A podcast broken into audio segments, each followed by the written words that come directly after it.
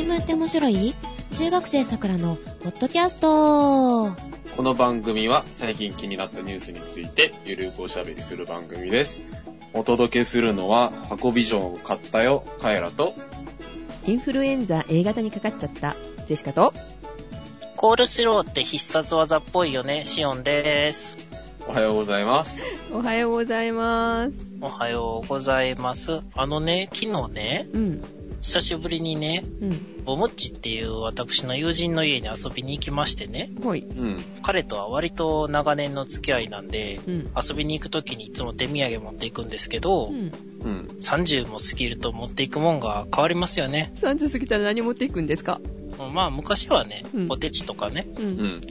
コーラ的な何かを持っていくわけじゃないですか。うん、うん、そういうもん持ってったんだ。ね、うん。おやつね。あの、おやつ、他にもまあね、うん、寄ったりするわけですよ。うん。はい、皆さんね、そろそろね、何持っていったかね、もう分かってる人もいると思いますけどね、はい、コールスローサラダを持ってきましたね。そこに繋がるのね。そうそう。そっか、健康を気遣ってコールスローになったってことね。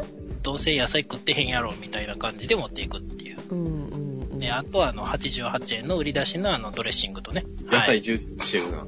その後、家帰ってきてうん、朝起きるとうん、えー、携帯のね、電源がね、切れてました。なんだ？心配して損した。シオンさん、ツイッターで、あんまり見かけなかったし、なんか肺の写真が写っていたので、レントゲン写真ね。あはい。もしかして、もうあれから肺炎になっちゃったのかなと思って、ドキドキしながら電話すると、電波の届かないところか、あの、電源切ってるって言われるしさ、入院しちゃったんじゃないかと思ってドキドキしてたんですけど、あー、この間ね、終わり際に、被爆しに行ってきまーすって言ってたんで、その証拠写真を。で肺炎じゃなかったのね、大丈夫なのね。多分、咳喘息じゃないかって言われましたね。え、何咳喘息って？咳しすぎで喘息になるやつですね。へまあ、喘息みたいなもんなんですけど、4日か5日から、まあ、咳出始めて、25日間ぐらい咳が続いてるんですよ。先週は収録なかったんですよね。ないです。で、その前が16かな、うん収録日が。うん16か17ぐらいから、うん激しく肋骨が痛み始めまして、体を起き上がらせようとしたりひねったりすると激痛が走るっていう状態になってたんで、うんしょうがないんで、あの、土曜日にあの、病院行ってきました。うんコンディションは？日々行ってるんじゃないかっていう風に言われましたね。肋骨に？肋骨に。肋骨か胸骨かわかんないですけど。え、それは咳のしすぎでってこと？そうですね。どこにひびが入ってんのかなって一生懸命探すけどやっぱわかんないよね。あーすごいね。咳でそんなことになるってね。うん。初めて聞きました。咳をしたら、まあ言うたら、あの、ボコボコ殴られてるようなもんじゃないですか。うんうん。それが四六時中、あの、寝る間も惜しんで、あの、ボコボコ殴られてるんで、疲労骨折みたいになるんじゃないですかね。おかしいなと思ったらすぐ病院行かないとダメですね。そうですよ。皆さんもね、あの、風邪ひいたって言ったらいきなり抗生物質をあの、6日分も7日分も出してくれるような標準医療ナノソノっていう病院をしっかり見つけてですね、そこを狙っていくようにしましょう。ね。自然治癒力があるから、いきなり抗生物質なんか普通は渡しちゃダメなんですけどね、そういうことする医者がたまにいるんでね、えーそういうところをね、えー口コミとかで探していきましょう。行きましょうですか。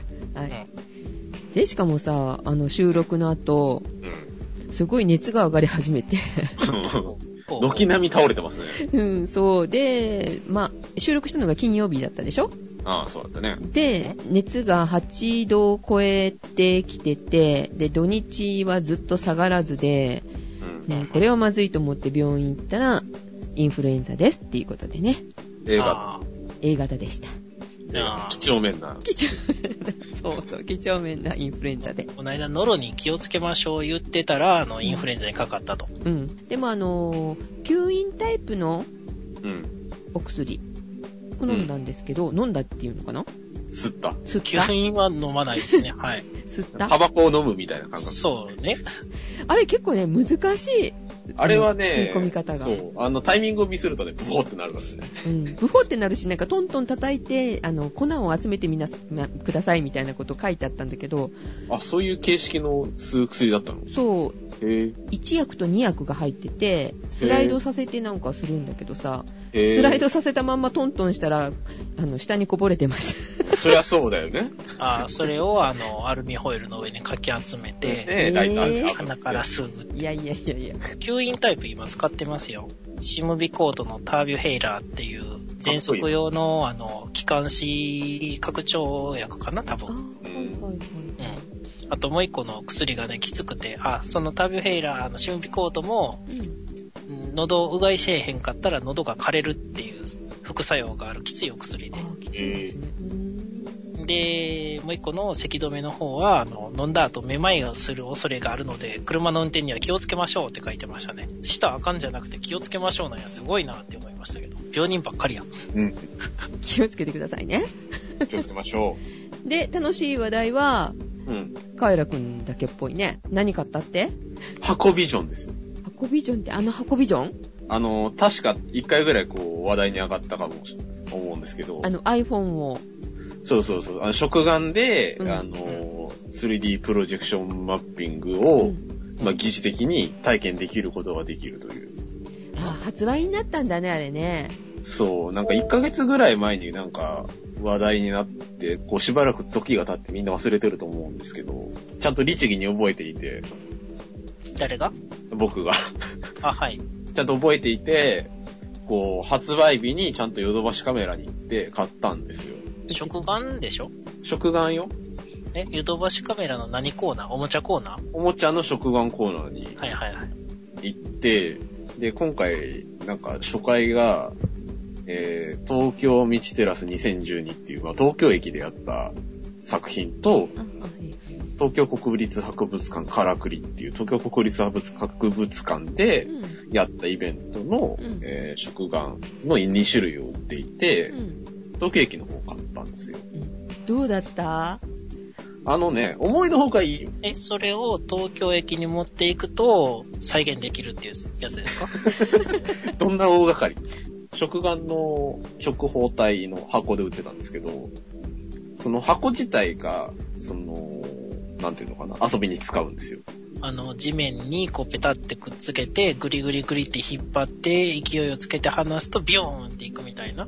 いやいや、一から説明すると、はい。直方体のね、あお手数かけます。直方体の箱の上に携帯を乗せて、その携帯から流れる動画を、えー反射させて、直方体の、えー箱の、えー一番後ろの立ってる面に立てかけてあるフィギュアに、その映像が、えー映ってるかのように見えるっていう仕組みなんですけど、わかります？そのハーフミラーがね、入ってて、そのハーフミラーに映像が反射して、えー目に入ってくるのと、あとその、ハーフミラー越しに、その、直線にフィギュアが入ってるんですよ。で、東京駅バージョンだとその、東京駅のフィギュアが入ってるんですよ。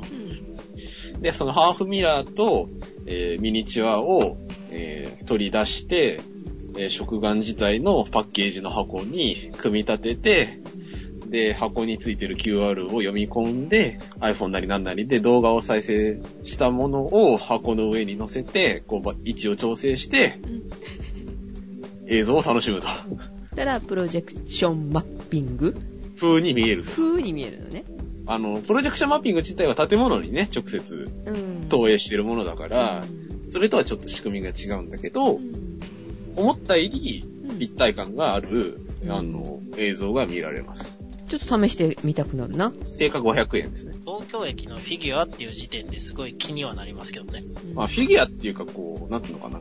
書き、書き割りみたいな。書き割り？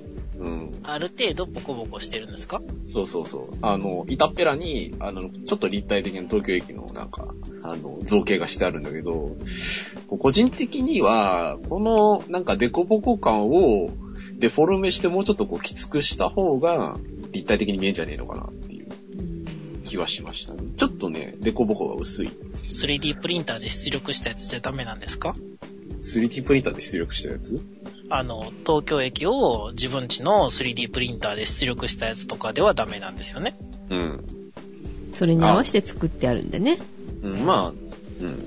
そうね。うん。で、気になるのがさ、はい。お菓子何だったの？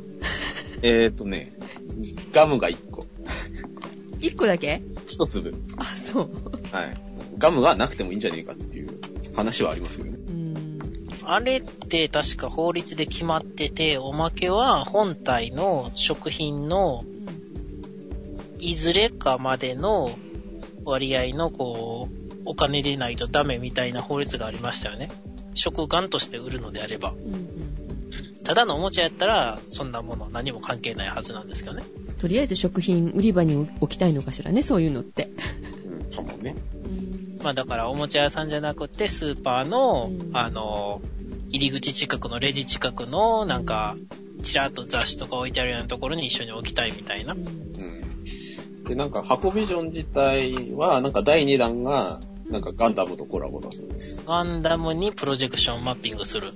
うん。ような、なんか、あの、作品が出るそうです。ああ、それは、あの、お台場に行って、あの、携帯かざしたら、あの、そこに投影されると。多分、箱の中にガンダムのなんか、板っぺらが入ってるんだと思います。まあ、なんか板やから、まあ、原価は安いでしょうね。うん。それどうなんですかねえ？ほとんど、ほとんどなんかアプリの開発費とかになってるんじゃないですか？うん。もの、ものとしての、だって、うん。価値はほぼないじゃないですか。アクリルの板と、プラスチックの板と、うんあと、外の紙の箱ですからね。うんまあちょっと話題作りでね、1個買ってみようかなって思うので、じゃあ次はジェシカも買ってみようかな。ぜひ、あの、国立の方、はい。え、ガンダムじゃなくて？ガンダム。あ、ガンダムでもいいけど。東京駅でやってたやつの再現なんでしょ？うん。うん。で、国立博物館でやってたやつの再現なんでしょ？うん。全部東京ローカルじゃないですか。うん。うん。じゃあ、関西シリーズが出たら、そうですね。はい。たこ焼きに投影とかしたいと思います。はい。はい。ということで、えーっと、メールをいただいておりますのでご紹介しようかなと思いますけど、いいですか？はい。おはようございます。栗太郎です。おはようございます。おはようございます。あ、前回いただいた、あの、栗太郎くんですよね。ね。中学生のね。ははい。さて、最近、食の安全に関わるニュースをよく耳にします。い。その中で不思議に思ったことがあり、意見や考えを聞きたいなと思ってメールしました。一つ目は、昨年末から世間を賑わせているマルハニチロホールディングスの子会社、アクリフーズの群馬工場で製造された食品、えー冷凍食品の農薬、マラチオンが混入した問題です。うん。あーちょうどね、犯人捕ま、犯人じゃないんでね。人容疑者容疑者が捕まりましたね。捕まったということでうね。ん。話題になってますけど。うんはい。うん。えー現在も警察が捜査を進めていますが、今もなおその原因は明らかになっていません。これもらった時はね、まだ捕まってなかった。そう。で、どうも農薬を持ち込んだっぽいよね。うん。で、えー工場内で使用している薬剤、薬剤リストにマラチオンは確認されず、食品の汚染が均一でないことや検出されたマラチオンが高い濃度の汚染で原材料に関係するものではないことから通常の製造工程で汚染された可能性は低いと判断されました。警察の捜査状況によると、複数の工場従業員の作業靴からマラチオンを含むいくつかの薬品成分が検出されたそうです。従業員は作業時、工場の入り口で専用の作業靴に履き替え、消毒液の中を歩いて消毒しながら製造ラインのあるとある部屋へと入ることからマラチオンが付着する可能性は低いと見られています。うんなんか、いろいろ言われてますけど、うん、マラチオン出たんですか、農薬ですね。うん、うん。いや、、農薬は農薬ですけど、うん。だって普通にホームセンター行ったら売ってるでしょ？うん。だからそのホームセンターで、はい。おっさんが、あの、払い線に買って、なんか工場で巻いたらしいという話にはなってますね。うんうん。いい、なんか農薬って言うとあれですけど、なんか園芸用の殺虫剤でしょ？まあ、うん。一番ポピュラーな。うんうんうん。なんか、大層な言い方やなと、農薬やけど園芸用のってこうつけたらいいのになと思うんですけどね。あ緊張ルみたいなノリでしょ？そうそうそう。あの殺虫剤とかではなくて。ん？殺虫剤って言うとなんかすごい、なんか大層に聞こえるけど、緊張ルって言うと、ああ、みたいな。そうそう、あの、業務用のあの、殺なんとか剤が混入していたとかって言ってるけど、成分はあの、緊張ルとかね。うんうんうん。まあそういうノリじゃないですか。うんで、で、えっ、と、浜松市の小学校で発生したノロウイルスの食中毒です。例のやつですね。うん、小学校で提供された食品、えー給食のパンが原因で、小学生ら1000人以上が嘔吐や下痢などを訴えたそうです。うん。市の調査では、従業員用女子トイレの共用スリッパからノロウイルスが検出されたそうです。この2つの問題に不思議な共通点があります。はい。どちらも作業靴やスリッパなど履物が原因であることです。うん。なぜ製造工程よりも下にあるものから食品に移るのでしょうか？おかしいと思いませんか？これからも配信を楽しみにしています。ということで。はい、ありがとうございました。ありがとうございますあ。りがとうございます。うん、え履物にからついたんじゃなくて、履物に、んいや、その、その前に、あの、栗太郎さんの、うん。えー意見はなし。はいはいはい。はい、OK です、OK です、OK です。あの、できれば、できれば、あの、考えさしといて、後で、僕はこう思いますって書いていただけると、あの、非常にいい、あの、やりとりになるんじゃないかなと。いや、これ、見てて思ったのは、はい。その、まあ、さっきジェシカさんがちらっと言いかけてましたけど、うん。その、履物がうん。原因かどうかっていうのは、原因なのか結果なのかっていうのがいまいちわからないんですよね。いや、結果でしょ。だからその汚染がどうやって進んでったのかっていうのが非常に問題なわけであって、例えば、女子トイレの共用スリッパからノロウイルスが検出されたってことは、うんウイルスを持ってる人がうん。従業員の中にいて、で、まあトイレって言うとそのね、出てくるわけだから、その、出てきたやつから跳ねたのがスリッパについてて、そのスリッパについたのとは別に手とかに、手とか服とかについてたのが、まあ食べ物についたっていうことも考えられるわけですよね。別にスリッパが直接そのパンにくっついたってわけではないわけですよ。スリッパでパンこねてるわけじゃないでしょうしね。やだ。えいや、だから、うん、あの、結果ですよね。うんあの、検出されたっていうのは結果であって、その結果をいくら積み重ねても、あの、原因にはならないんですよね、まずで。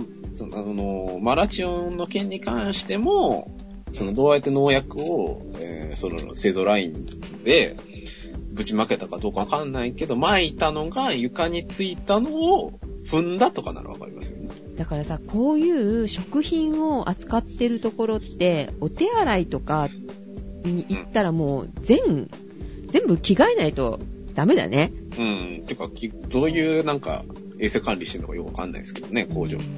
いやー、農路は本当に防ごうと思ったら、現実的じゃないぐらいお金かけなきゃ無理やと思いますよ。本本気でやるとしたらですよ。うんうんで、しかもそれが流行る前からやらないと意味がないんでう、うんん。つまり普段いかに無駄に金をかけれるかが勝負になってきますんで、クリーンルームみたいにしないと無理かもね。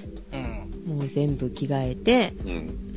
うん、エアシャワー浴びて、うん。うん、消毒して。そう、入っていくみたいな。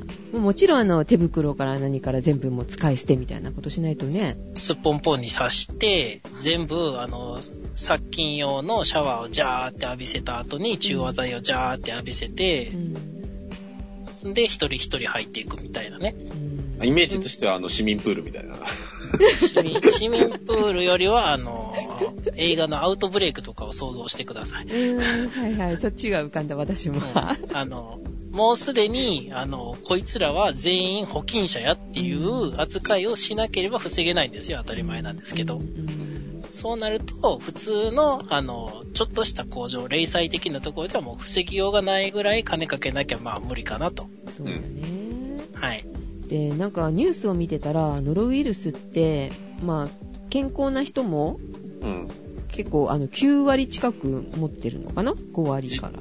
実はね、みたいな。うん、持ってて、体が弱ってると出てきちゃうみたいなこうん。うん。と言ってたね。帯状疱疹みたいなもんです。うわお。うん。だからみんな保菌者だと思った方がいいんだよね。うん。そう思うと、あの、食品に触れちゃダメっていう気がしないでもないですけどね。完全に機械化するかどっちか。そうだよね。いや、もう一つは、食品を食べなきゃいいですね。自分で自分のを作りましょはい。う。はい。で、一斉にやるからこれって、あの、学校給食みたいなとみんながかかっちゃうんだよね。うお弁当だったらならないじゃない？ん。まあね。自分の家庭だけみたいな。リスクが違うからね。うん。まあ、保険者が家族にいてたら、あの、そこから普通のルートで広がるだけですけどね。まあまあ、それもありますけどね。うん。今、やっとあの、こちらの方も給食が始まりましたし、浜松市の方ね、うん。給食始まったし、工場の方も OK になってきたのかなうん、なんかまたね、動き始めたみたいなニュースがやってましたやっけど。てましたけどね。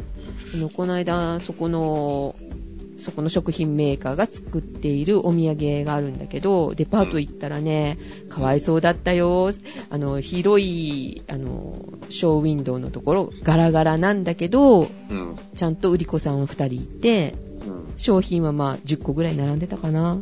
うん。で、ちゃんと、あの、こういうことがありますけれども、それでも買われますか？みたいな感じで買い、買い求めようとすると、そうやって、何その、ご了承くださいみたいなタバコの注意書きみたいな。そんな感じよ、でも本当に。うん。で、まあ、うん。その中、ジェシカは買いましたけどね。お勇者。うん。あの、帰らんとこ行くから、1個は。ジェシカ食べたけど大丈夫でしたからね。OK だと思います。あーまあ、同じラインで同じ時間帯に作られてたんなら多分大丈夫。うん。いやあとは、あの、生来持っている免疫力というものが問題になるので、食べる方の。まあね。疲れてたりしたらちょっとやばいかもしれない。お年寄りとかね。お年寄りとかね。まあ、うん年寄りはいないから大丈うん。うん。うん。風邪ひいてる人とかね。うん、そうだね。夫。まあ、そこらは大丈夫でしょう。まだまだね、ノロウイルスだなんだってね、今まだ流行ってますからね、他のところでもね。うん。うん。気をつけないといけないですね。手洗いです、まず。手洗いうがい。うん。あとなんだ？気合根性。うん。運もあるよね、でもね。30秒は絶対手洗いするのにさ、マスクもしてたのにインフルエンザがかかっちゃったからね。ある時はかかるんですよっていそうう極論になりますよね。そうなりまあ、ますねインフ。ルエンザは、あのね、感染力高いですからね。うん。さんも注意してえー、ください。あとは、あの、あ、そうそう、殺菌するときは、はい。えー、熱湯消毒がいいです。手を手を熱湯消毒するの？熱湯消毒は別にいいんですけど、その後使い物にならなかったり、別のお金がかかったりするんでう、ん。うん。あと多分ね、下手したら保険効かないようになりますよね。自分でやってるから。うん。まあ、あの、ほら、あの、タオルとか、うん。ああいう、ああいうものを、ね、まあ、あの、消毒するのになんかあの、殺菌用のお薬とかなんかあるじゃないですか。うん。うん。あ何はともあれ、そうそう、何はともあれ、とりあえず熱湯消毒が一番いいです。はい。はい。ということで、栗太郎さん、ありがとうございました。ありがとうございました。メールをお待ちましてます。ということで、はい。今週の話題ですが、はい。今週はですね、えー貿易収支赤字のお話です。おなんか最近よく言ってますよね。そのせいかなんか知らないけど、えー株が暴落したりとか。うん。まあいろいろそうなんですか？はい。あるらしいですけどね。はい。貿易収支赤字ですよ。なんか何のこっちゃよくわかりませんね。うーん。なんか、あのー全部カタカナでこう頭の中にイメージされそうなこうフレーズですけど、カタカナで貿易 駅赤字みたいな？赤字みたいな。赤字ぐらいは漢字に変換してください。まあね、赤字はね、わかる。まあニュース、赤点っぽいよね、赤字って。まあなんかまずいんかなみたいな感じしますけど、まあニュース自体としては、えー去年1年間の日本の収あ貿易収支っていうものが、えー11兆4745億円の赤字になったと。えーアベノミクスはどうなったんだ？まあよくわかりませんけど。で、まあこれが、えー過去最大の、えー赤字であると、日本の貿易収支において。おかしいね。え、1年間だけでですか？うん。で、まあこの、ね、貿易収支赤字の状態は、えー3年間続いていると。すごいなぁちょっとね、上向きになったんじゃないの？あの3本の矢はどうなったの？3本の矢はね、どうなったのかっていう話はありますけど、はいあのですね、とりあえず、あの、貿易収支赤字っていうものがどういうものかっていうところからね、うん。始めていきたいと思うんですけど、はい。まあ一般にこう、赤字があるじゃないですか。うん。30点以下は赤。こう、なんか追加でレポートが出てくるみたいな、うん。あれですよ。追試しなきゃいけないみたいいけないみたいな。まあそれは学校における赤点ですけど、な。はい。ではなく、ではなくはですね、お金のやり取りにおける赤字っていうものですね。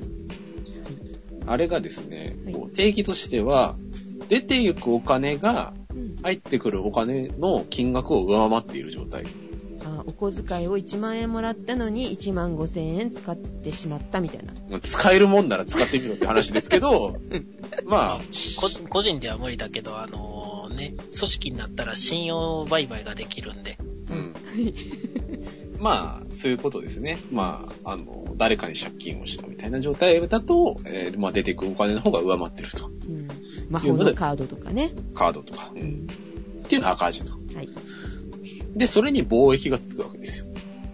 貿易っていうと、外国？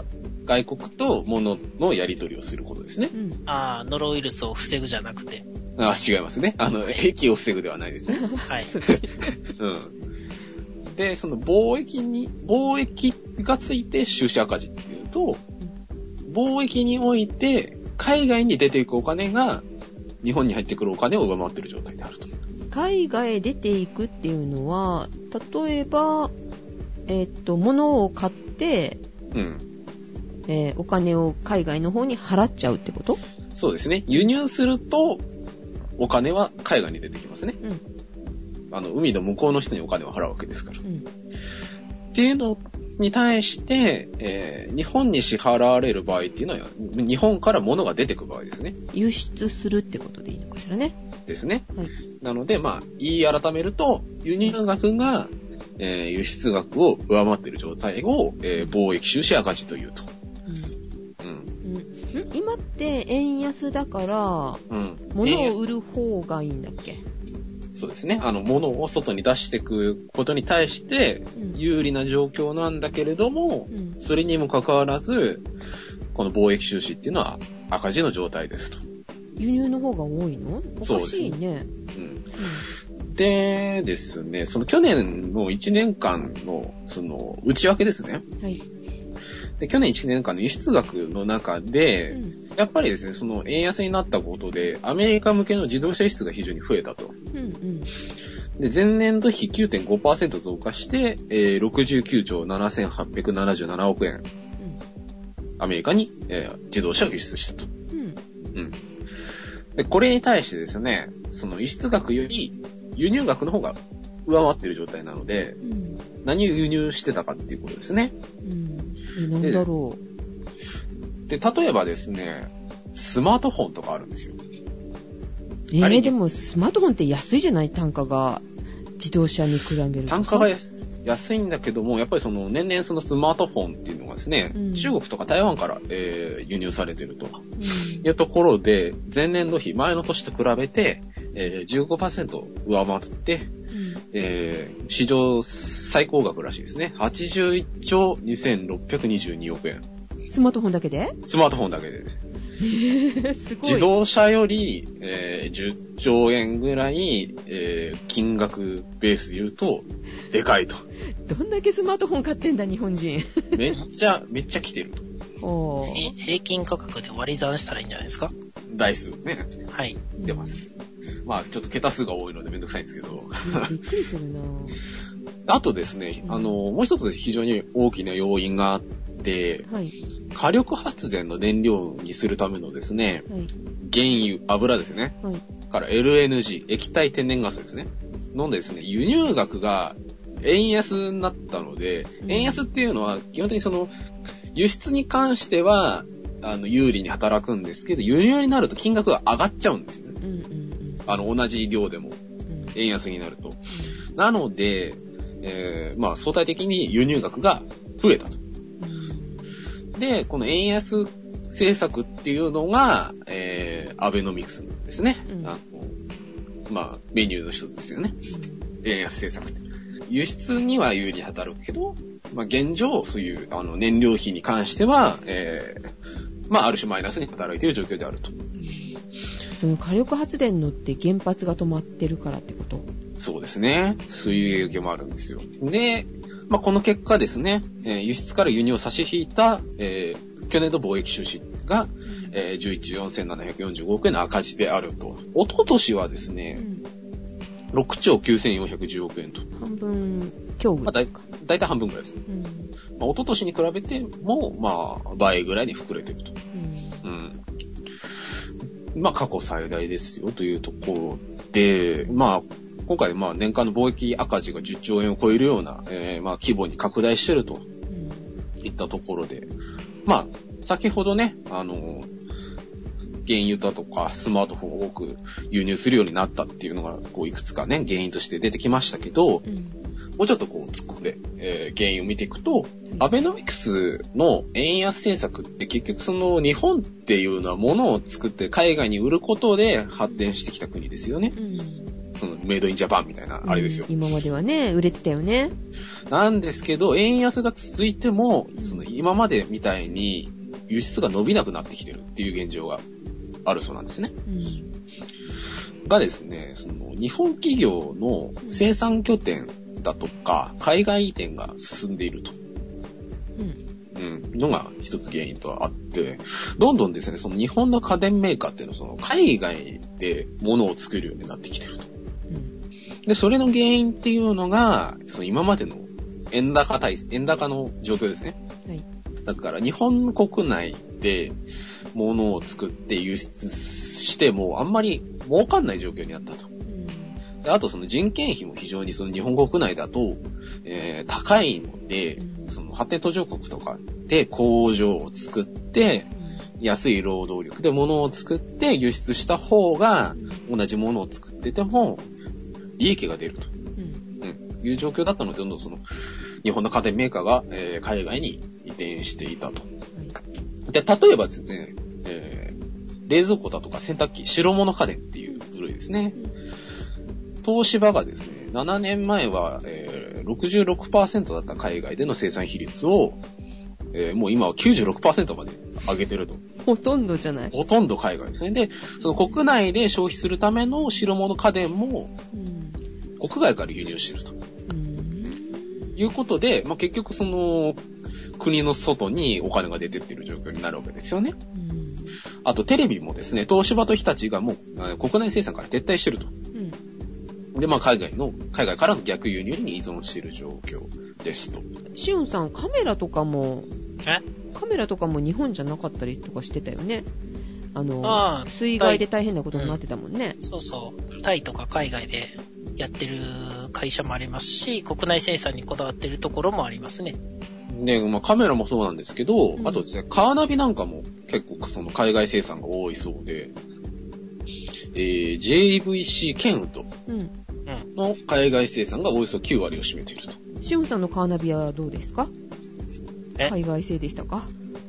まあ、ちょっと待ってくださいね。うん。よいしょ。カーナビついてるんだ。しおんさんに。そうそう。もうカーナビと一緒に寝てるから、シオンさん。お？メイドインなんとかって書いてないぞ。ああ、そう。うーんとね、電池パックまで開けてみましたが、えー電池はメイドインジャパンって書いてあります。お電池は大丈夫。うん。それ以外はわかんないです。うわかんうん。まあ、まあ、ぜメーカー全般非常にこう、まあ、人件費だとか、あの、為替のリスクを、え、あの、考えて、非常にこう、海外に、えー出てるので、うん。まあ、その、まあ、円安になったからとは言って、その、今更その、国内に生産拠点を戻すっていうのはちょっと難しい状況であると。作るってなってもまた工場建てたりとかしないといけないから、とんでもないよね設備投。資がね、うん非常にかかると。で、まあ、まあ、こういった原因で、まあ、その、貿易収支がね、赤字になってるっていうことなんですけど、うんまあ、この貿易収支赤字っていうのが、こう世の中に対してどんな、ね、影響を与えてるのかなっていうところですよ、問題は。うんまあ、海外からそのいっぱいね、物をね、買ってるんだからそれでいいんじゃないのみたいな感じしますけど、いかんせん赤字なので、まあ悪いんじゃないかと。うんそう、に、えっと、円が少なくなるんだっけ？そうですね。だから結局その、もう一回ね、その、赤字ってなんだろうっていうところを振り返ると、まあ、結局その出てくお金の方が入ってくるお金を上上回ってる状態ですよね。なので、えーまあ貿易においては、えーどんどんその海外にお金が出てるっていう状況なので、一つ日本にお金なくなってきてるってことなの？それって。お金っていうかその、うん日本の富がどんどん海外に出てるってことですよね。その代わり物が入ってきてるというので、一つとしては、円安が進みます。その結局その支払いのためにはですね、あの、アメリカドルとかに、あの、外貨にに変えて支払うんですね。うん。日本円を。なので、円が売られて、えー外貨が、外貨を買い取る額が増えるうん。というので、今一般的には外国の為替市場で円安がどんどん進んでいくというのが一つですね。からですね、えーこれがですね、いまいちこういうイメージしづらいんですけど、えー国債の金利が、えー上昇することによって財政問題が悪化する可能性があると。国債の金利が上がる。国債っていうのは、あの、日本の国債だよ日ね。本国債ですね。うんはい。インターナショナルではないですね。ではないですね。うんはい。ですね。まあ、なんでその貿易収支赤字によって、えー、日本の国債の金利が上がるのかっていう話ですよ。うん。これがですね、まあ、結局その、貿易赤字自体は、まあな、さっきから何度か繰り返してますけど、日本国内の富ですね、お金が海外に流れ出ていってるとうん。いうのが、まあ、一つで、でですね、その日本国債っていうのは現状その、日本にある、えー個人が持っている金融資産ですね、お金を当てに借金してるっていうのが現状なんですね。うん。で、その日本っていうのはそのこ個人の金融資産がトータルで1400兆円あるという、まあ、背景があるので、こう国債発行しまくって、こう財政赤字してる割には、金利が低いとうん。いうのがすごく特徴なんですけれど、貿易収支赤字で、その国内のお金が外に出てってるわけですよね。うん。となると、その国債の信頼が低くなっちゃうわけですよ。まあ、帰ってくるものが帰ってこなくなるんじゃないの？っていう、当てにしてたものがなくなっちゃうわけですからね。うん。うん。で、国債を買ってもお金が返ってくる可能性が低いんじゃないかっていう風になると、ですね、そのお金が返ってこないんだったら、その同じ金額借金させるにしても、多くお金を返してもらわないと、うんその国債を買ってあげないよっていう状況になるわけですよね。割に合わないから。だから金利が上がるってこと？うんそう、金利が上がると。で、で、なんか金利の話一回したような気がしますけど、あのギリシャとかこうとんでもない金利だったじゃないですか。うんでしたね。絶対帰ってこないでしょ、みたいな。うん。みたいな状況になるのでう、ん。まあ、結果的に国債の金利が上昇することによって、まあ、ひ日本もですね、あの、あの、まあ、ギリシャみたいっていうとすごくこう、なんか、あの、抽象的ですけど、あの、まあ、世紀末覇者剣王がね、日本に登場するんじゃないかみたいな状況になりうると。まあ、あの国債に限らず、金利っていうものは、信用が高ければ高いほど低くなります。うん。うん。まあ、可能性が高いからね。あのまあ、こいつは必ず返すやろうという貸す側の視点で考えたら簡単にわかるんですけど、うん。ね、あの100円貸して、うん。あ、こいつだったら、あの、絶対、ちゃんと100円返してくれると。分かってたら、あ、いいよ、いいよって。うん。金利取らへんよって。まあまあまあまあ、いいよ、みたいな。まあまあまあまあまあ。でも、あの、毎度毎度1000円貸してって言っては、あの、全然返ってこうへんって言ったら、じゃあお前100円でもいいから返せよってなっていくわけですよ。うんうん。うん。じゃあそれ利子にするからって、それを、あの、返さへんうちは次貸さへんからなってなっていくと。うん。うん。まあそういう感じですよね。で、まあ、借り、借りられなくなり、うんお金がないのにお金が借りられなくなりという、まあ、悪循環が進んでいくと。そうそう。で、最終的にはお金が全部なくなって、えー、まあ、あの、人と物は残るので、えー、何にもない、あの、ね、スカンピになると。うん。国債の金利が上がると株価が下がっていくんだったっけ？うん、まあ、その国内のね、市場の信用性がなくなっていくっていうことですからね。ねまあだから全部信用がなくなると、今まで信用でやってた分がうまくいかんようになっていって、信用でむちゃくちゃやってたから、あの、ちょっと信用なくすだけで、あの、回らんくなると。え。うん。まずい状況じゃないですか。からですねと。いうか、うん国債ちょっとでも金利上がったらとんでもないことになるんですけど、そう。今ですらヒーヒー言いながら返していけてないのに、これ以上上がると、あの、確実にデフォルトしなきゃいけなくなっていきますよ。ご破産。えーそう、国債を持っている方は、早めに売っ払うことを、あの、お勧めします。それによってまた大変なことになる。そうそう。それによってまた、あの、ね、取り付け騒ぎになっていくんでね。そう、あれ、ひょっとしてこいつ返せないんじゃないのっていうあの不安が市場に広がっていく。そうそうそう。まあね、非常にこう、この貿易収支赤字っていうのはですね、いろんなところに影響を及ぼすわけですよ。うん。でね、あの、さっき、あの、出てきた話題で、あの、火力発電所用の燃料費の輸入額が増加してるっていう話題があったじゃないですか。うん、はい。で、これの、まあ、まあ、直接というか間接というか何とも言えないですけど、まあ、円高になっあ、円安になってて相対的に、あの、同じが、あの、量でも金額が上がってるっていうのはあるんですけど、あの、原子力発電所がね、あの、止まったことで、事故前はですね、事故の前は、えー、火力発電所の割合が6割だったのが、その事故の後はですね、その火力発電所の依存割合っていうのが9割まで上がってるとうん。いう状況が確実にあると。うん。でですね、あのーまあいろいろ最近選挙近くて、その、まあなぜか都知事選で原発問題がこうメインイシューになってるっていう話がありましたけど、はい。まあいろんな人がね、あのいろんなあのツイートをしたりとかリツイートをしたりみたいな。うんあ、話そういえば誰都知事になったんですか？山田です。えぇ、遅っ。結果出てないんですけども、いろいろね、あのいろんな立場の人がツイートしててう、ん一つね、あのーまあ、原発推進反対派の候補を応援してる人が、あの、ツイートしてたので、すごくこう、印象的なものがあって、はい。まあ、原発はね、危険だからやめましょうと。うん。まあね、わかる。うん。で、まあ、現にね、あれだけこう、原発止めたら電気足りなくなるとか言ってたけど、足りてるじゃん。で、まあ、現状火力発電所も動いてるし、ね、火力発電所にどんどんそのエネルギー源をシフトしていったら、それで全然問題ないじゃないみたいな、あの趣旨のね、ツイートをしてる人がいたんですよ。うん。うん。問題はないですね。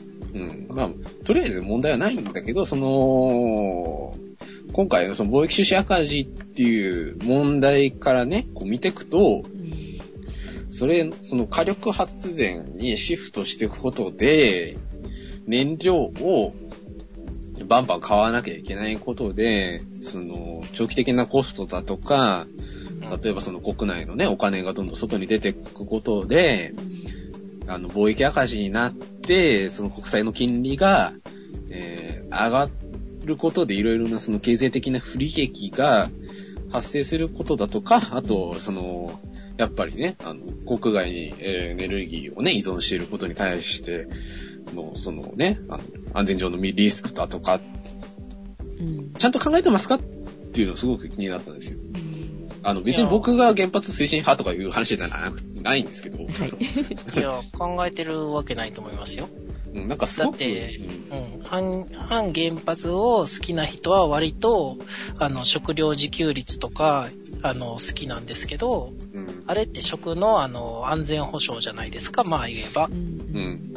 でも、エネルギーの安全保障はどうでもいいけど、食料は、あの、安全保障従ってるとか、うんあの、すべてにおいて、あらゆる局面で、安全な方に、安全な方に取っていくのがいいと思うんですよ、まずは。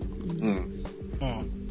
で、まあ、あの、足りてるからいいじゃないっていう人は、じゃあ、あの、結果的に言ってるだけであって、結果的に言うんだったら、地震なかったんだから、大きい地震なかったんだから、動かしてたらよかったじゃないにもなるわけでしょ？うん。うんうん。うん。いや、結果で言ってるんですからね。うん。うんじゃなくって、これを続けていくことで、どういう風なのが出てくるか。まあ、さっきね、あの、カイラ君が言ったやつですけど、まあ、例えば、まあ、一番ね、あの、わかりやすい、そういう人らが好きそうな話題で言ったら、もういつの間にか、あの、全然話題にされなくなった、あの、地球温暖化のやつね。う。うんん。うん。あの、火力でガンガン発電すればいいじゃないって。あれ？そういや、あの、コップなんとかとか、えー、なんとか議定書はどうしたの？っていう話がさっぱり出なくなりましたよね。うん私は温暖化したらいいと思ってるんで、もっとガンガン炊けばいいと思ってるんですけど、え、そしたら北海道でめっちゃあの小麦とか米とか取れますよ。そしたらあのね、食料自給率も上がるじゃないですか。うんそうやって何を続けていけばどうなるかっていう。うんでも、あの、火力発電って、あの、メインは石炭でしょ？うんうん。うん。あの、石油じゃないですよ。石炭がメインですからねうん。石炭を掘るのに、じゃあどういうルートでどういう人間がどうなって、あの、どれぐらい危険度があって、今すでに燃料が揃ってるあの原発と比べてどれだけあの、よその国の人が死ぬのっていう話も出てくるわけじゃないですか。かお金の問題もそうなんですけどそれにはあの目をつむって、とりあえず今目先の自分の嫌なもんがなくなりゃいいって思ってるだけなんで、うん個人的にはね、そんな4兆円もね、無駄に赤字垂れ流すぐらいやったら原発動かして4兆円分、あの、なんかワクチンとか後進国に送ったったらいいやんって思うんですよね。うんもうそこまでやるんやったら。うん。それやったらなんか人の命助かるやんっていう。そういう考え方もね、できるわけで。まあ、ただやっぱりその、あまあ、原発動かすことでのその安全上のリスクっていうのは、まあ一応一応ね、ある。一応ありますよ。一応あるわけじゃないですか。はい考えら考えられうる範囲で。はい。で、まあ、そのね、そのまあ安全には変えられないっていう立場の場合でも、まあやっぱりそういうことをちゃんと考えてるのかなっていうことでもあるし、例えばその経済状況みたいなものを優先する場合にも、安全上のリスクはちゃんと負うことはできますかっていうね。そのまあいろいろ天秤のかけ方はあるわけなんですけど、このね、貿易収支赤字っていうね、あの一つの問題からね、これをいろいろ連想ゲームでね、あの、政治社会問題をね、いろいろ考えること、考えることができるわけですよ。ということでね、まあ、あの、都民の皆さんはね、あの、都知事選を控えてですね、まあ、多少なりとこう、おつもを働かせましょうというね。まあ、原発がいいという人は別にそれはそれでいいと思うんですけど、それやったら票を集約して、なんか一人の候補に絞った方がいいと思いますね。うん。あの、票割れさせないでね。そうそうそうそう。で、その時に一番いいのは、一番最初から言い出しっぺやった人に入れるのが私は一番いいと思います。うん。あの、個人的にはね、誰か知らないんですけど、まあ、それなりにいるでしょう。っていそうそう、最近言い出した人じゃなくて、昔から言ってるよっていう人を調べて、あ、うん。この人、昔から言ってるっていうのがいいんじゃないかなと思うんですよ。うん。まあ、ね、えー兵庫県には何の関係もない話なんですけどね。まあ東京ローカルで、かつ、この番組はですね、非常にこう、滋賀県率が高いので、あそう、あの、まあ、メッセージを届ける、あの、メディアとしては非常に効率が悪いんですけど、はい。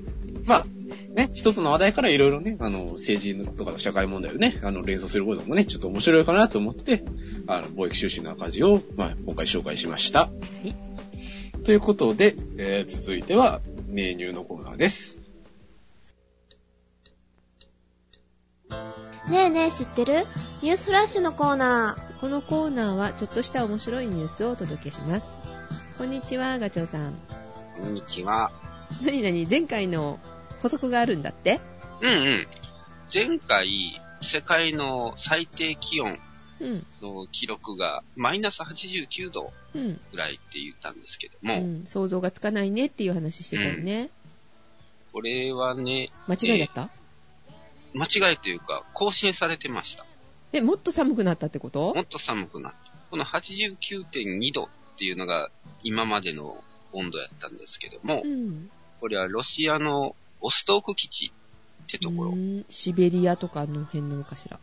やったかな？そこら辺にやったと思ったけど、そこで、えー1983年にうん。観測された温度やったんですけど、ぱいものでさ、うん。なんか、シベリアに飛ばすぞ、みたいな、寒いところに極寒の地にやるぞ、みたいなところなんだろうね、きっとね。そうそうそう、うん。内陸でね。ね。え、うん。それよりもっと寒いところがある？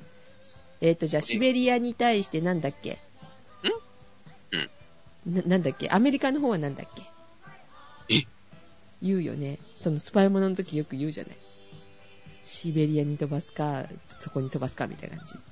なんだっけ？ネバダ。ちゃうえ？かネバダなんだ。ちゃう、うん、ちゃうちゃう。そういう言い方しなかったんですけど、じゃあその寒いのはネバダですか？わかんない。違います。あ、そう。うん。あの、アメリカは、うんしあの、シベリアに対してアラスカでしたね。ああ、そういうことね。うんまあ確かにそうだけど。うんこ。れはね、うん。二つあって、どちらとも南極なんですけども、はい。去年のうん。暮れ12月の8日に、はい。日本の南極基地、はい。ドーム富士ってところに行って、あ、今、ドーム富士って言うんだ。あの、何箇所か日本の基地あるはずなんでね。うーん。ここで、マイナス91.2度。うーん、な、どっちにしても、あの、想像がつかないので。うんなんてものを記録して、その翌日に、はい。まあ、その翌日の9日に記録された気温ってわけじゃないんだけども、うん。今までに記録取ってた中からうん。見つけたって感じで、うん。2010年の8月10日、8月やのにね、で、南極は冬やね、あ逆だからね。マイナス93.2度を記録していたと。その暑い日本から逃げ出すためにでもちょっと秘書に行くっていう感じじゃないね。秘書じゃないね。死んじゃうね、そんな下がったらね。あ、そうそう。あの、アメリカの方の NASA の方なんだけどもう、ん。地上で測ったんじゃなくして、うん。地球観測衛星ランドサットで測ってうん。出した数値だそうです。うん、うん、うん。っていうことは空中でってこと？空中でっていうか、衛星からその地表の温度を測る。線伸ばすわけじゃないよ。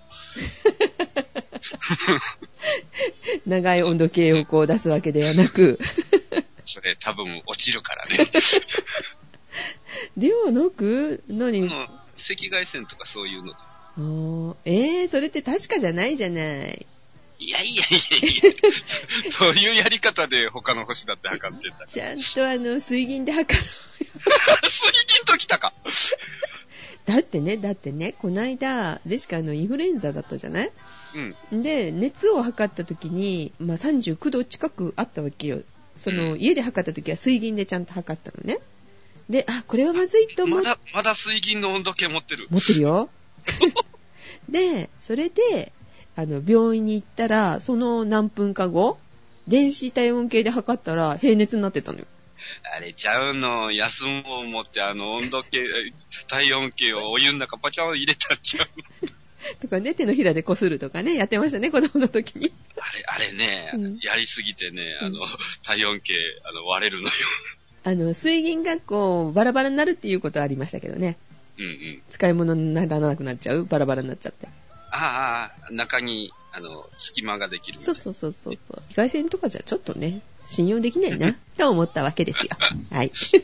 という補足でした。ねえねえ、知ってる？スペースシャトルが、えー引退して結構経ちますけども、うん。今アメリカは有人の宇宙船を持ってないわけですわ。え、全部無人？猿乗せてるとか？いやいやいや。違う。まあ、人を飛ばすのは、あの、ロシアしかないんですね。ロシアと、まあ中国もあるけど、あ、そういえば中国のなんか止まっちゃったよね、寒さかなんかで。ああ、月の方、てるやつなんかそうらしいね。ねうん。え、ふふんって思いつつ。まあ、初めてだから、まあ、しゃあないっちゃしゃあないけど。うんなんか冬眠させるみたいなことを、ちらっとあの、記事で見ましたけれども、それは、あ、中国のやつは無人？あの、やから、衛星軌道上とか、そういう、低い軌道、低軌道の方は有人で何回か打ち上げてるよ。うだけど、アメリカとこう、なんの、なんか協力してみたいなのはないから、うん。うん、今アメリカ人が、あの、宇宙に行こう思ったら、今のところロシアの宇宙船うん。てるうん。で、うんもともと、その、スペースシャトルが引退する前に、その次世代の宇宙船、有人宇宙船を開発してたんやけど、うん。いろいろと頓挫して、うん。今に至る感じなんですけど、うん。もうそろそろ民間の方でね、うん。進めてるやつが、はい打ち上がりそうだと。まあね、月に行こうとかさ、火星に行こうとかさ、してるんだから、いるよね、人間を運べるものってね。うん。まあ、月とか火星とかはこれで行くわけじゃないけどね。あ、そう。どこに行く気これ？国際宇宙ステーションうん。までの往還機。あー、近場に行くための軽自動車みたいな感じ？うん、そうかな？はい。まあ、確かに大きさは、いあの、スペースシャトルよりかはかなりちっちゃいね。で、名前が、ドリームチェイサー。ドリームチェイサーって、なんか聞いたような名前だよね。チェイサー自体は、あの、お水？うん、うん。車でもね、確かああ、そうだね。チェイサーって車、車が浮かばずに、あの、お酒のお水の方を浮かべるジェシカもジェシカですが。アメリカのシエラネバダ州ってところが、まあ、作った形。これが今試験中ってことね。試験中、モーター、ん？うん、モーター認定試験を実施したと。ハイブリッドモーターっていうのが積まれてるんですけど、うん。電気です。エンジンです。電気です。みたいな。電気じゃなかった。何のハイブリッドなんだろう？固体燃料と液体燃料のハイブリッド。あ、固体です。液体です。固体です。液体ですって使い分けるってこと？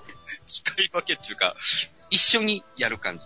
あ、一緒なの？はい。で、こちらはねうん、あの、他の民間宇宙船うん、これもっと低、えー低高度で、うんあの、単に、ちょっと宇宙をかすめて飛ぶようなのがね、うんスペースシップ2っていう、あの、宇宙船があるんですけども、うんこれ、もうそろそろ、あの、民間人で宇宙旅行みたいな、旅行と言えるかどうかわかんないけど、うーん。に出すようなうん宇宙船があるんだけども、うん。こちらのエンジンも手掛けてる会社です。うなんか映画みたいだね。スペースシップ2なんてね。うギャラクティック社って書いてあるから。バージンギャラクティック社。かちょえね、昔く昔あの、ギャラクティカっていうね、はいあ。の、SF がありまして、あ、はい。ありますね。乗ってみたいね。酔わなかったらいいかな、乗っても。うん、酒飲んどきゃいいんじゃない？それこそドリームチェイサーですね。ねえねえ、知ってる？昨今、あの、クジラとかイルカとかでちょっと騒がれてますけども、え、また騒がれてるの？騒がれてましたね、あの、イルカ。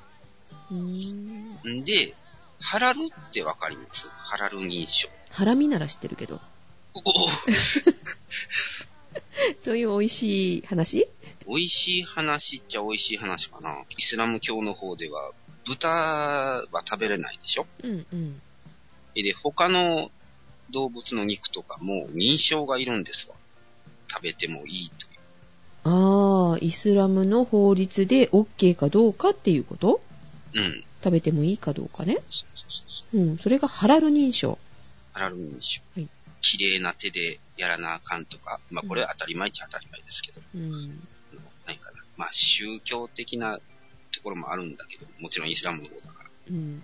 そういう食肉処理をされていることを保証するのが、まあハラル認証っていうんですけども、はい。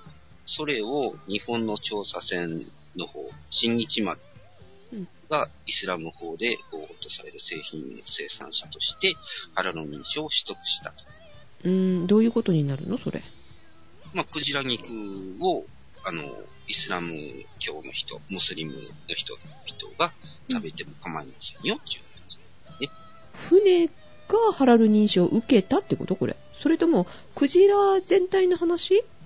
クジラ全体じゃないよね。だから、クジラ肉を、えー、新日丸という船がうん。扱って、その、新日丸って、まあ、船、設備で、にあ、ごめん、日清丸ね。うん。うん。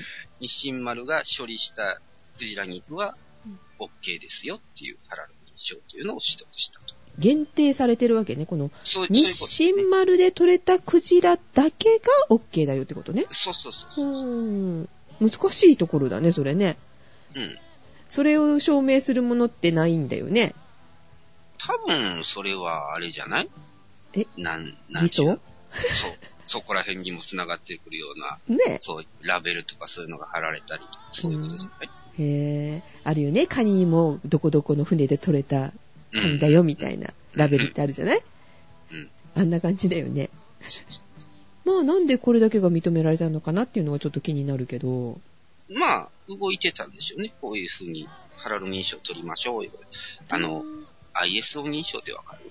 うんうん。ああいう風な世界標準じゃないけど、そういうのを、その個別個別で取りましょうっていう形じゃないんかな。だから、他のところでも、そういう風にきちんとやりゃ取れるんじゃないの？ああ、そういうことですか。うんうん。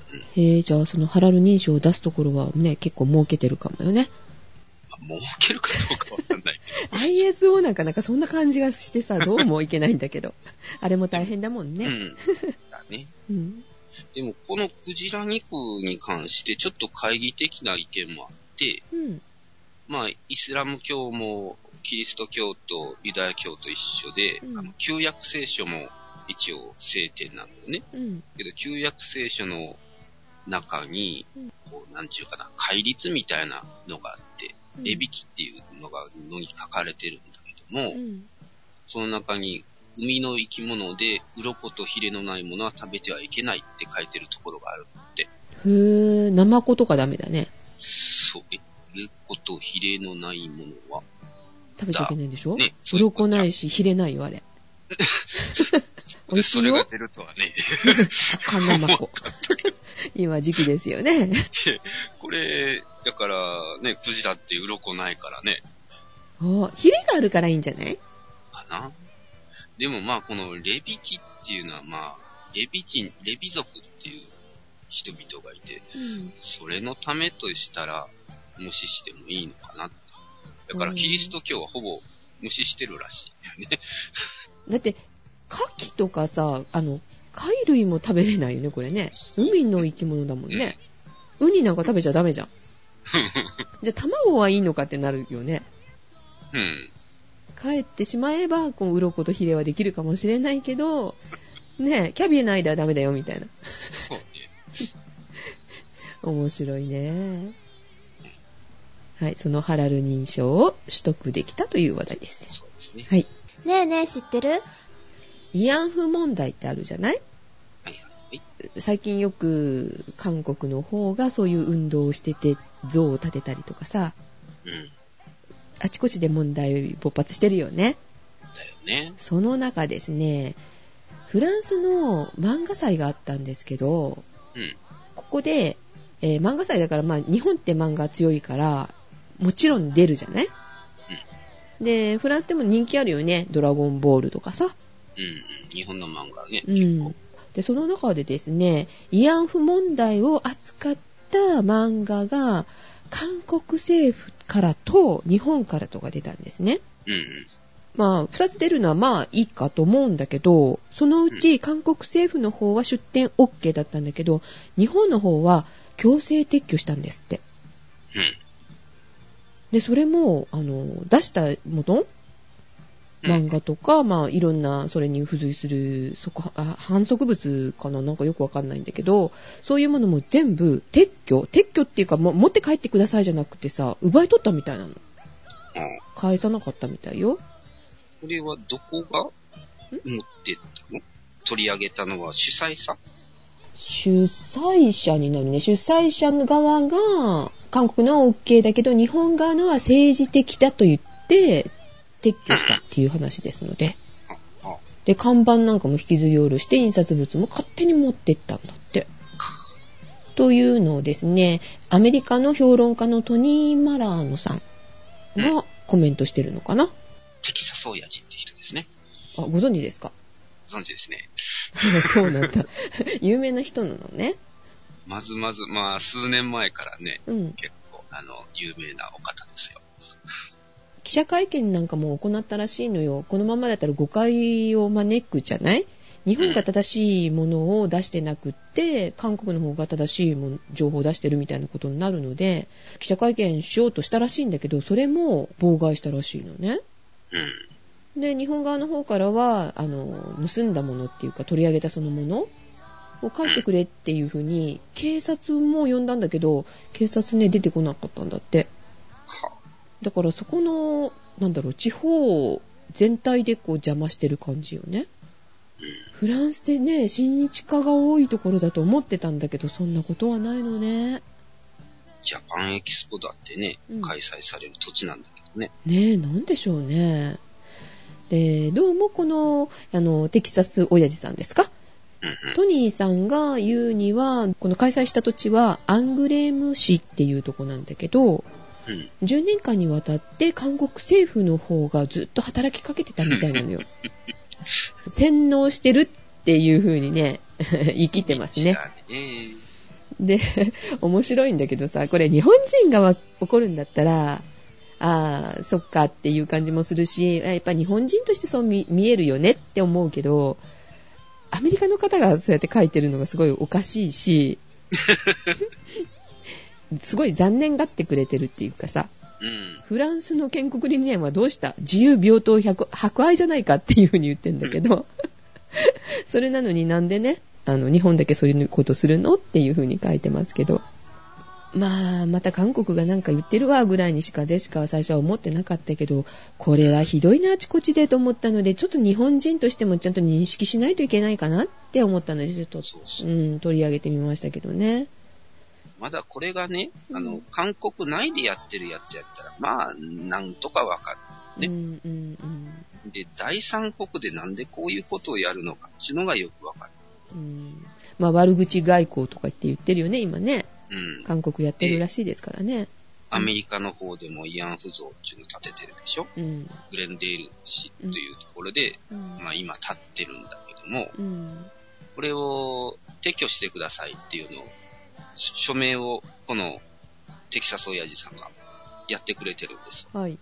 10万通署名が集まったらうん。取り上げますよっていう風になってるんだけども、うん。うん。確か期限、まあ、期限もう来たんですけども、うん。これ12万票集まってます。あ、じゃあ撤去できますよね。いや、撤去じゃなくて、あの、政府がこう話を取り上げますよっていう話にはなってんやけど、うん。うん、まだちょっとそういう話は聞いてる。で、逆に撤去してくれるなっていうのを、まあ、韓国が出すわけですわ。うん。まあ、しそうでね。はい。うん。それが今どのぐらい集まってるのかちょっとそれは調べてないんだけども、うん。あちらさんが言うには、あれは平和の像らしいですわ。ああ、そうですか。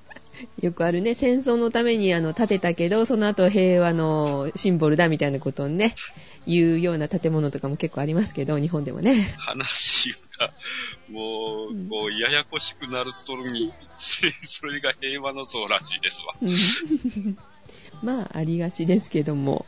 あの、さらに他の都市にも建てようとしてるからね。うんうん。皆さんご存知のアップル社がある、本、アップルの本社がある、クパチーノしか。うん。そこにも建てようとしてるん。です。だからそれにやっぱり対抗してきちん。と手を打たないと日本政府の方も。こう怖いよね。うん、政府ぐるみでやってるからね、民間でやってるわけじゃない。そうだよ。だって大統領が悪口外交やってん。だもん。そういう国なん。で。だから今こういう情報を聞いてる中学生ぐらいの子たちってさ、日本でのよ。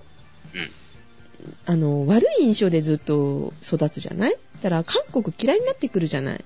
うん。だから日本的にもそれ良くないなと思うんだけどさ、だけどその事実っていうのをきちんと把握しとかないと大変なことになるしね。そうんなので自分で判断はしないといけないんですけども、今どういう状態なのかっていうのはしっかり現状を把握してほしいなと思います。はい。はい。ということでお届けしました。いまた来週。来週。